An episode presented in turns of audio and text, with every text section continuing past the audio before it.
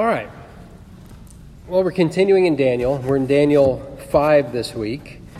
And if you remember last week, I gave kind of the overall structure of the book of Daniel. And one of the things I wanted to emphasize is that chapters 4 and 5 really constitute the heart of the book of Daniel. That's the central message in chapters 4 and 5. And I don't know if you got a chance to read chapter 5 before you came tonight, but there are some pretty amazing similarities between what happens in chapter 4 and what happens in chapter 5. So, both stories are concerned with a revelation made to a king. For Nebuchadnezzar, it's a dream that's sent to him, and for Belshazzar, it's words inscribed by hand on a wall. In both stories, both kings call for their enchanters and their Chaldeans and in, in, the hopes that they will be able to interpret the revelation that they receive.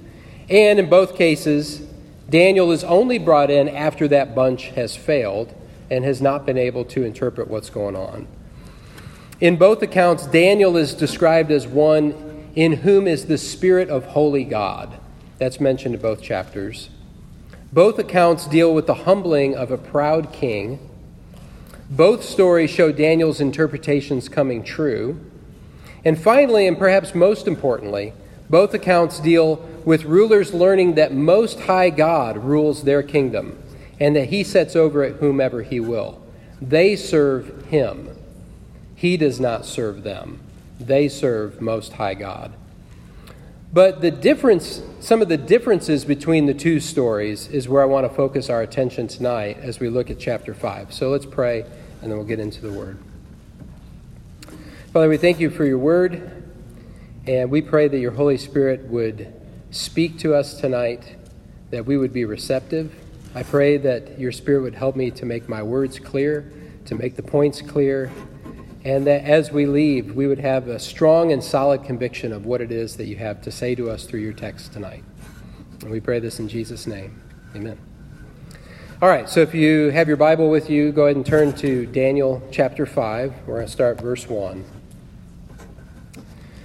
Verse 1 says King Belshazzar made a great feast for a thousand of his lords and drank wine in front of the thousand. Now, this kind of comes out of nowhere. So, the end of chapter 4 was the end of Nebuchadnezzar's letter that he sent throughout the whole empire, where he's extolling and praising God. And the very next thing that you read at the beginning of chapter 5 is that King Belshazzar made a great feast for a thousand of his lords and drank wine in front of them. And it's, it's almost like we've stumbled into this party that we weren't invited to. We end chapter 4, and here's chapter 5, and there's this big party, and there we are. And certain questions quickly come to mind. So, who is Belshazzar? Who is this guy? Is he Nebuchadnezzar's immediate successor, or is he further down the line? And how many years later is this story? Does it take place shortly after what happened in chapter 4? Is this many years down the road? Some of our questions are answered if we take all of chapter 5 as a whole, if you consider the thing as a whole. At the end of the story, Belshazzar is killed that very night. He's killed that very night, and Darius the Mede receives the kingdom. So this story comes at the very end of the Babylonian Empire. If you remember when we talked about chapter 2, Nebuchadnezzar was the head of gold. The Babylonian Empire would be first in a series of four kingdoms, four empires. After that would come the Medes and the Persians. They're the, the chest and arms of silver. So, what we're seeing in chapter 5 by the end is the Babylonian Empire giving way to the, the empire of the Medes and the Persians. Now, between Nebuchadnezzar and Belshazzar, there are probably about four other kings uh, between the two. So, in the first four chapters of Daniel, we get all about Nebuchadnezzar, who's the first king of the Babylonian Empire. And then in chapter 5, we get the last day of the last king of the Babylonian Empire. And we don't really hear about anybody in between. So then that begs the question how old is Daniel at this point? If there have been, if Nebuchadnezzar reigned for a long time, he reigned 43 years, and then there were four other kings after him, how old is Daniel at this point? Well, Babylonian Empire lasted about 66 years, and so it's reasonable to think that if Daniel was about 18, by the time uh, when he was exiled to Babylon, there's good reason to think that Daniel was somewhere in his mid 80s when this story takes place in chapter 5.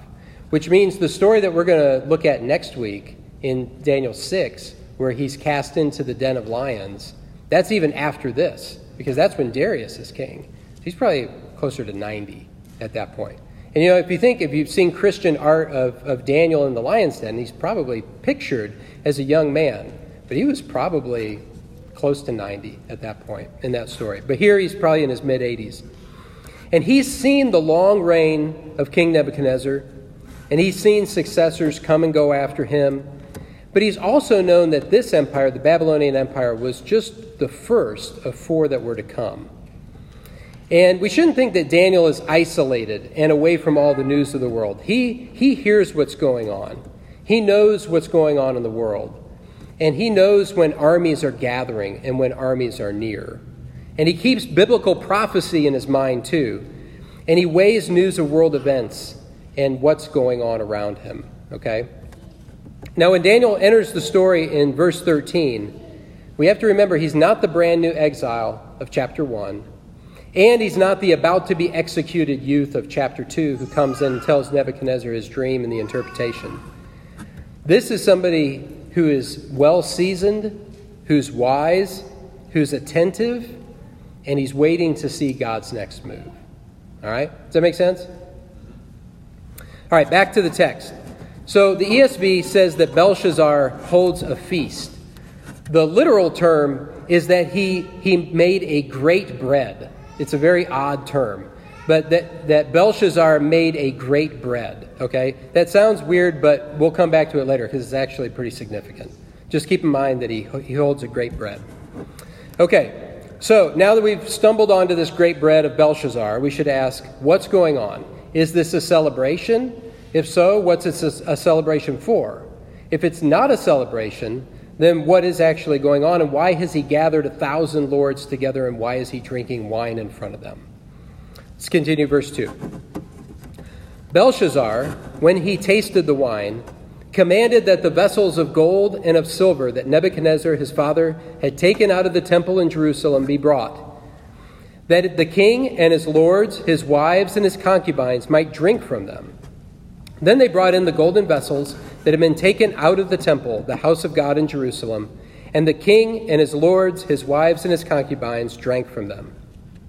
They drank wine and praised the gods of gold and silver, bronze, iron, wood, and stone. All right, so let's start with the return of these vessels from the temple in Jerusalem.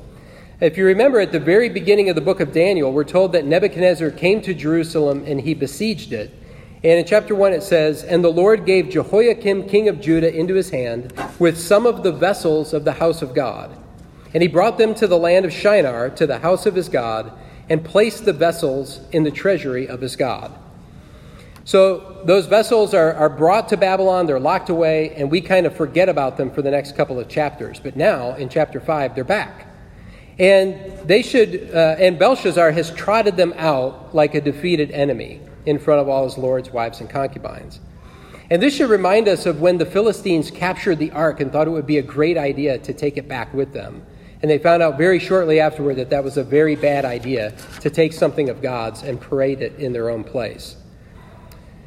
Now, this seems like a festive occasion. They're drinking wine, and he's got a thousand of his lords and such. But there's good reason to believe that this is not a festive occasion for Belshazzar. Because we know by the end of the story that he's killed and that Darius the Mede receives the kingdom. And this suggests that at the same time that Belshazzar is drinking wine with his lords and his wives and his concubines, Darius and the enemy are probably nearby. They're probably at the gate. So why are they drinking why are they drinking wine and acting like this is a party? Well, it's a move of desperation. It reeks of desperation.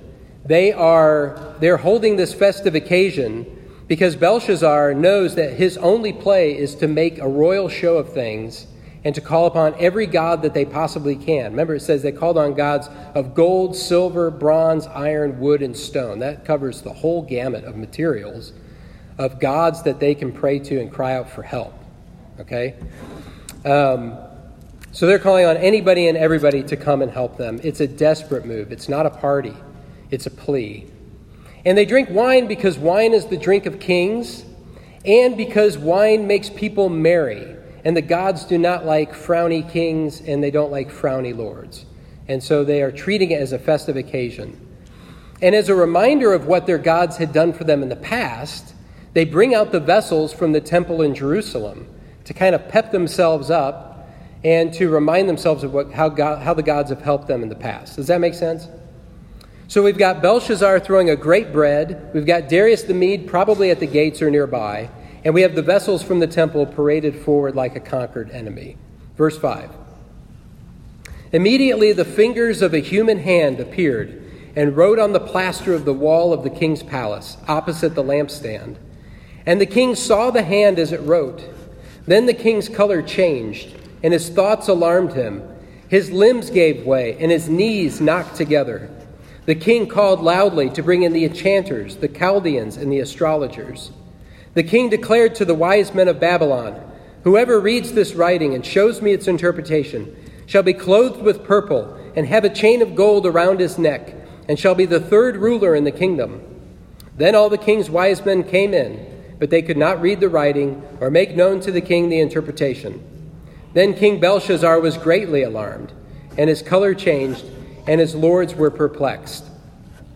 So Belshazzar sees the fingers of a disembodied hand writing on the wall. And we're reminded, I mentioned this a couple of weeks ago, that the hand is a symbol of power.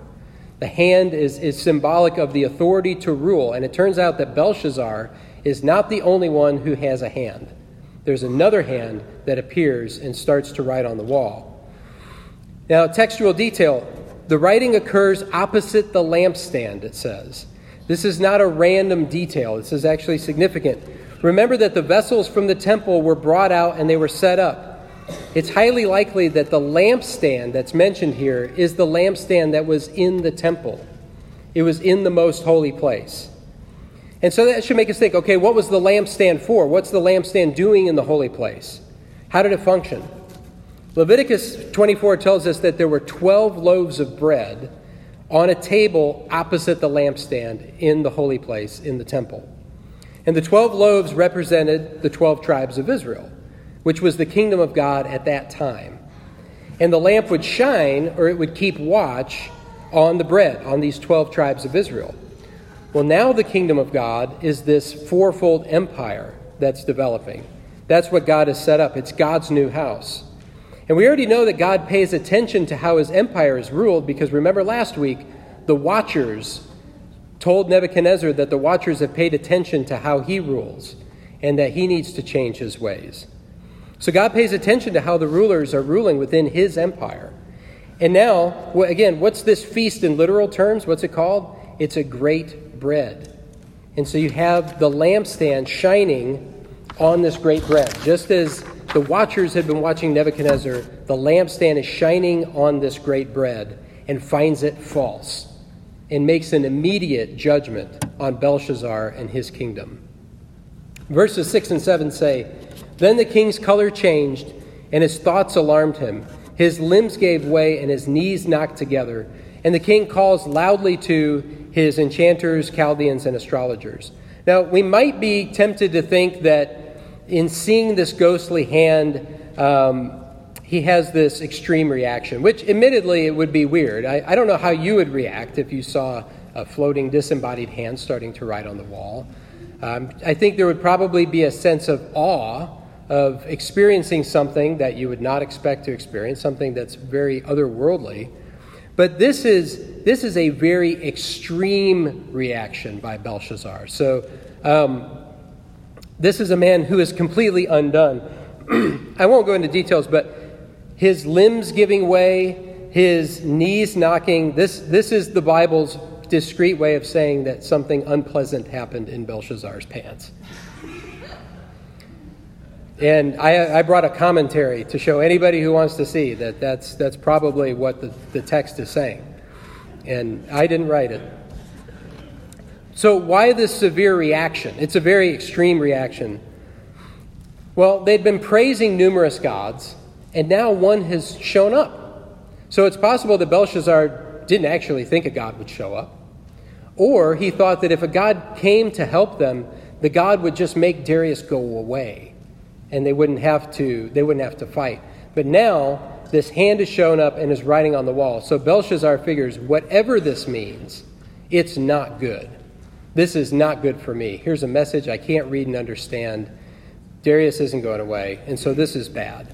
And the wise guys get dragged in once again, and, and we already know from the pattern that they're not going to be able to figure out what it means. They're not going to be able to read the writing, they're not going to be able to interpret it, and only Daniel is going to be able to do it. So, verse 10 The queen, because of the words of the king and his lords, came into the banqueting hall, and the queen declared, O king, live forever. Let not your thoughts alarm you or your color change. There is a man in your kingdom in whom is the spirit of the holy gods. In the days of your father, light and understanding and wisdom like the wisdom of the gods were found in him. And King Nebuchadnezzar, your father, your father the king, made him chief of the magicians, enchanters, Chaldeans, and astrologers. Because an excellent spirit, knowledge, and understanding to interpret dreams, explain riddles, and solve problems were found in this Daniel, whom the king named Belteshazzar. Now let Daniel be called, and he will show the interpretation. Okay, so who's this who bursts into the scene? It says that she's the queen, but in a way that doesn't make a lot of sense because he's already got his wives and his concubines with him in the feasting hall. So it doesn't seem likely that he would have them and then not have the queen if he actually had a queen. Um, in your ESV, there may be a little footnote at the bottom that says, or queen mother. And the thought is that it, this is probably his mother. She's the queen mother. Um, it's not actually a, uh, a queen. And it's interesting that she's not present at this feast. She's not partaking of this desperation move. There's no reason to think that she wasn't invited, but she's not there. She's not part of this worship of numerous gods. She knows the stories about Daniel. She knows the things that Daniel did in the days of Nebuchadnezzar. And not just what he did, but also that he had an excellent spirit, knowledge, and understanding to interpret dreams, explain riddles, and solve problems. So she knows that about him. Uh, there are several good reasons to think that the queen mother was possibly Nebuchadnezzar's daughter, or at any rate, if she wasn't his daughter, she was at least very close historically to the time in which Nebuchadnezzar reigned. And that she either personally witnessed these things that Daniel did, or that it was just very well known at the time. And she's known for a long time who Daniel is and what kind of character he has and how he's been blessed by God. Um, and so she knows these stories. So continue uh, verse 13. Then Daniel was brought in before the king. The king answered and said to Daniel, You are that Daniel, one of the exiles of Judah, whom the king my father brought from Judah. I have heard of you that the Spirit of the God is in you and that light and understanding and excellent wisdom are found in you. Now the wise men, the enchanters, have been brought in before me to read this writing and make known to me its interpretation, but they could not show the interpretation of the matter. But I have heard that you can give interpretations and solve problems. Now, if you can read the writing and make known to me its interpretation, you shall be clothed with purple and have a chain of gold around your neck, and shall be the third ruler in the kingdom. He, he offers to make him third ruler in the kingdom. If you remember, Nebuchadnezzar had made Daniel second in the kingdom. So at some point after Nebuchadnezzar died and had successors, at some point among those successors, Daniel was kind of laid to the side, kind of, kind of lost that position of being second in command. And he's, he's almost all but forgotten. He, he reminds us of Joseph, who's brought in from the dungeon in Genesis and who appears before Pharaoh to interpret his dreams. Um, Belshazzar offers him the same rewards that he had offered the astrologers and the Chaldeans. And in verse 17 says, Daniel answered and said before the king, Let your gifts be for yourself, and give your rewards to another. Nevertheless, I will read the writing to the king and make known to him the interpretation. Daniel has no interest in being promoted to third in a kingdom that's going to fall that night. It's like being named the CEO of Kmart or Blockbuster or something that is that has no future. He doesn't want to be the third ruler in something that has no future. But Daniel also knows that God wants Belshazzar to know the message. He wants Belshazzar to know it, and only Daniel can reveal it to him. He can read the words, and based on what he knows of God's working in history, and Darius poised to strike, and Belshazzar's arrogant display with the vessels, Daniel gives an interpretation that's not based on direct revelation. It's not something he directly receives from God, but from prophetic wisdom. Daniel's able to, he knows the past, he knows what's going on in the present, and out of that, he is going to give Belshazzar's future. Verse 18 O king, the Most High God gave Nebuchadnezzar your father kingship and greatness and glory and majesty. And because of the greatness that he gave him, all peoples, nations, and languages trembled and feared before him. Whom he would, he killed, and whom he would, he kept alive. Whom he would, he raised up, and whom he would, he humbled. But when his heart was lifted up and his spirit was hardened, so that he dealt proudly, he was brought down from his kingly throne, and his glory was taken from him. He was driven from among the children of mankind, and his mind was made like that of a beast, and his dwelling was with the wild donkeys. He was fed grass like an ox, and his body was wet with the dew of heaven, until he knew that the Most High God rules the kingdom of mankind and sets over it whom he will. And you, his son, Belshazzar, have not humbled your heart, though you knew all this, but you have lifted up yourself against the Lord of heaven. And the vessels of his house have been brought in before you, and you and your lords, your wives, and your concubines have drunk wine from them. And you have praised the gods of silver and gold, of bronze, iron, wood, and stone, which do not see or hear or know. But the God in whose hand is your breath, and whose are all your ways, you have not honored. so Daniel confronts Belshazzar about his pride and reminds him how God had humbled Nebuchadnezzar for his pride. And it says, Your father, the king. Again, in your ESV, there may be a little footnote that says, or predecessor. The word can also mean predecessor, so not necessarily his biological father, but a predecessor in the line of kingship. God had humbled Nebuchadnezzar for his pride, and Belshazzar didn't learn from it. And remember, Nebuchadnezzar's story of being humbled would have been common coin throughout the whole Babylonian Empire because he wrote it in a letter and he sent it through the whole empire. Nebuchadnezzar wanted everybody in the empire to know about how he had been humbled and about how God was God Most High. So Belshazzar certainly knew the story. There's no way that he didn't know the story. But he had not learned from the story, he had not learned from Nebuchadnezzar's pride. He had not internalized and lived from the knowledge that godly rule is close to heaven, like the head of gold.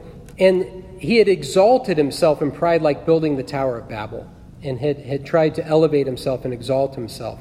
And a tower like that has to come down. Belshazzar should have learned from the cautionary tale that Nebuchadnezzar had left him. And instead, in his most desperate hour, when he most needs God, he and his lord's wives and concubines call out to every other possible God gods of gold, silver, bronze, iron, wood, and stone. They call out to all the others.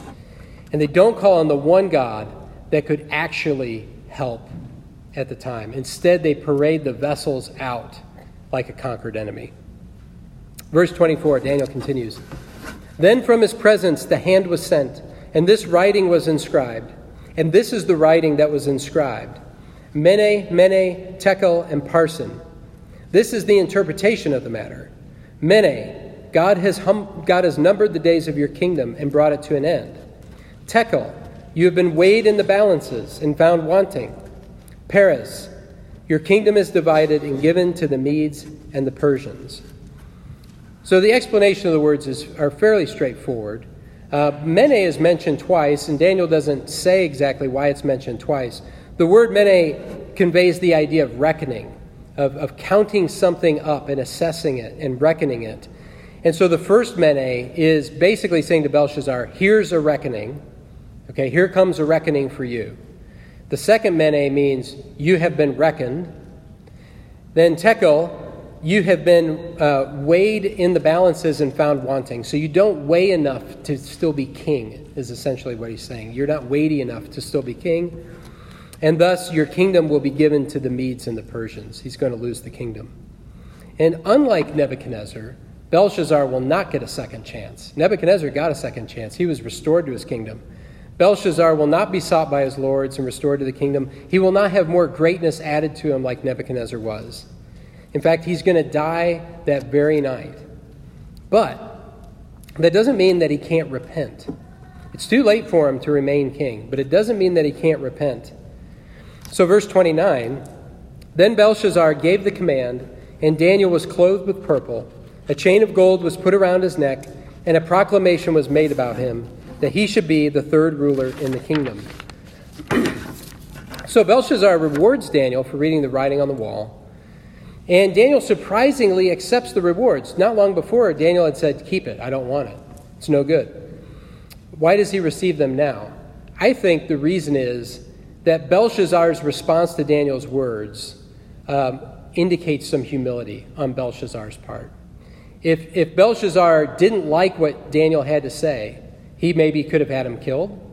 Uh, he could have had him thrown in prison. But instead, Belshazzar rewards him. He gives him the, he's clothes him in purple, he gives him the chain of gold around his neck, and he makes him third in the kingdom. And so I think uh, it's too late to save the kingdom, but it's not too late for Belshazzar to repent. And so, because of that, uh, Daniel accepts the rewards and he's made third in the kingdom for as long as it will stand, which is not very long because verse 30 says, That very night, Belshazzar, the Chaldean king, was killed. We're not told how, and we're not told by whom. It's very possible that some opportunists in his own kingdom took his life, maybe to make friends with the Medes and the Persians who were coming in. Uh, but with his death, the Babylonian Empire comes to an end. The head of gold is now given way to the arms and chest of silver the Medes and the Persians. And verse 31 more properly fits in the story of Daniel 6. Um, in Hebrew Bibles, it's in chapter 6. And so we'll leave that until next week when we talk about Darius the Mede. So um, I really have one point of application out of tonight's story, and it's this We are accountable to know and live by our story. We are accountable to know and live by our story. Belshazzar may not have realized it, but he lived within the story of God and his people. And part of that story of God and his people included Nebuchadnezzar and how God had humbled Nebuchadnezzar for his pride. And Belshazzar didn't learn from that. We have to learn from our biblical predecessors. We can't have all the experiences ourselves, and nor do we want to. Um, consider that Nebuchadnezzar was the first king in this Gentile empire okay? And it seems like because he was the first king, God dealt mercifully with him. Even though he was puffed up in pride, God exiled him for a time, but then he let him be restored. And out of that humbled repentance, he sent a message throughout the empire extolling God and what God had done for him. So that lesson had been learned by the first Gentile king. Belshazzar then was accountable to learn from that. He didn't need to have that experience again because Nebuchadnezzar already had it. And so Belshazzar should have learned from it. He should have known where the boundaries are. He should have said, I can't be puffed up with pride. I already know that what happens when a king is puffed up with pride. And Daniel, this is the thrust of his message to Belshazzar. Daniel says, And you, his son Belshazzar, have not humbled your heart, though you knew all this, but you have lifted up yourself against the Lord of heaven. There will be no second chance for Belshazzar because the lesson should have already been learned. And I think this communicates to us that we're accountable to live in accordance with our story. We're accountable to know our story and to live within it and to learn from it. Here's a New Testament example. Consider Zechariah, the father of John the Baptist, right? He hears Gabriel tell the wondrous news of how he and Elizabeth are going to have a son after years of barrenness. And what does Zechariah reply? He says, How shall I know this? For I am an old man, and my wife is advanced in years. It's a bucket of cold water all over this good news that the angel Gabriel is given. And as a result, and as a penalty, Zechariah has to remain mute until John is born. Now, Mary is also visited by Gabriel, and she's told that she's going to have a son, the long awaited Messiah. And she replies, how will this be since I am a virgin? Now, does she get the mute treatment like Zechariah does? No, she doesn't. She also asked, How is this going to happen? So, why doesn't she get the mute treatment? Well, the reason is because Zechariah was accountable to live by the story that he knew. There was a long history of God providing children through barren people. And so when, when Gabriel came and gave the news, Zechariah should have said, A child for a barren couple? You mean like Abraham and Sarah? Like Isaac and Rebekah? Like Jacob and Rachel? Like Hannah? Like Samson's mother? Until eventually, where Gabriel says, Yes, I see that you get it. I see that you get the point. We're accountable to know our stories and to live by them. We see the three young men choosing the fiery burning furnace over participating in false worship, and we now know where the bar is, right? We don't go under the bar, we know where the bar is for us. We see Peter deny Jesus, and we know what we absolutely cannot do. We see the Lord washing his disciples' feet as an example, and we know that we are not beyond the basin and the towel. We're not too good to wash one another's feet, we're not too good to serve one another. We see Jonah sulking in anger because God didn't destroy 120,000 people. And we know that it's not our place to be flippant about human lives, especially the lives of people and people groups that we've never met. Jesus says to the two disciples on the road to Emmaus, He says, O foolish ones and slow of heart to believe all that the prophets have spoken, was it not necessary that the Christ should suffer these things and enter into his glory? In other words, when you read the scriptures, are they inspiring words on a page, or are they transforming the way that you think and that you live? Are you acting in accordance with what you read? We're told that the same power that raised Jesus from the dead is working in us. Well, then we need to reject any idea that suggests that we live by our own power. If we really believe that the power that raised Jesus from the dead is in us, we have to reject all ideas that say we operate according to our own power. We may not feel any different, but our feelings may just be due to weather and digestion and just whatever else is going on. No matter, the resurrection power continues to flow quietly through our lives if we really believe that that power is in us. We read Ephesians 3:20, which says, "Now to him who is able to do far more abundantly than all that we ask or think, according to the power at work within us, our minds, all that we can imagine, even when we're in top form, all that we can think or imagine, cannot fully grasp all that God can do." And we're accountable to live that way. It means we're accountable to not put restraints on what God can do in our lives and in the lives of each other and in the lives in the world around us. We're not to get locked into our notions of what God can and can't do if we live by the story. And living accountably to the story changes everything in our lives. It changes how we see our everyday circumstances. So if I see a stranger sitting in a car and feel a prompt from the Spirit to go talk to him, how do I know that that's not an Ethiopian eunuch reading from the scroll of Isaiah in his chariot? Because there's a, there could be a link there. I sing and pray with members of my home fellowship. And when I do that, do I realize that this very thing was happening in the wake of Pentecost in, in homes all over the area? 1 Corinthians 16 19 says, Aquila and Prisca, together with the church in their house, send you hearty greetings in the Lord. That's what we do on Tuesday and Wednesday nights in our home groups. We do the same thing. It's been going on for 2,000 years. All four of our children are baptized and partake weekly in the Lord's Supper. And they affirm that they're part of God's story and not part of the world's story.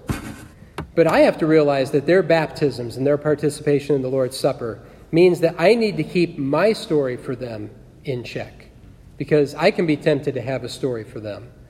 But I need to remember that they belong to the Lord. I'll close with this, kind of related on that note. There's a retired pastor and bishop named uh, William Willimon. He served for 20 years as dean of the chapel at Duke University. And one day he got a, he got a call from an angry parent. And the angry parent said, Our daughter came to Duke to get into medical school and become a doctor. And now she's got this foolish notion of teaching kids in Haiti, and it's your fault. And Willimon said, Why is it my fault? And the father said, Because she listens to your sermons, and what she hears is given her these ideas. But she's supposed to become a doctor and not a teacher in Haiti. And Willimon said, No, well, hold on a minute. Is your daughter baptized? And the father said, Yes. And Willimon said, and, and she told me that she went to Sunday school all through her youth. Did you take her to Sunday school every Sunday? And losing confidence, the father said, Yes. Well, Willimon said. This is all your fault, really. Baptized, Sunday school. She was plenty messed up before she ever came to us. We only work with what we get. If you want to complain, you'll have to take it up with their third grade Sunday school teacher.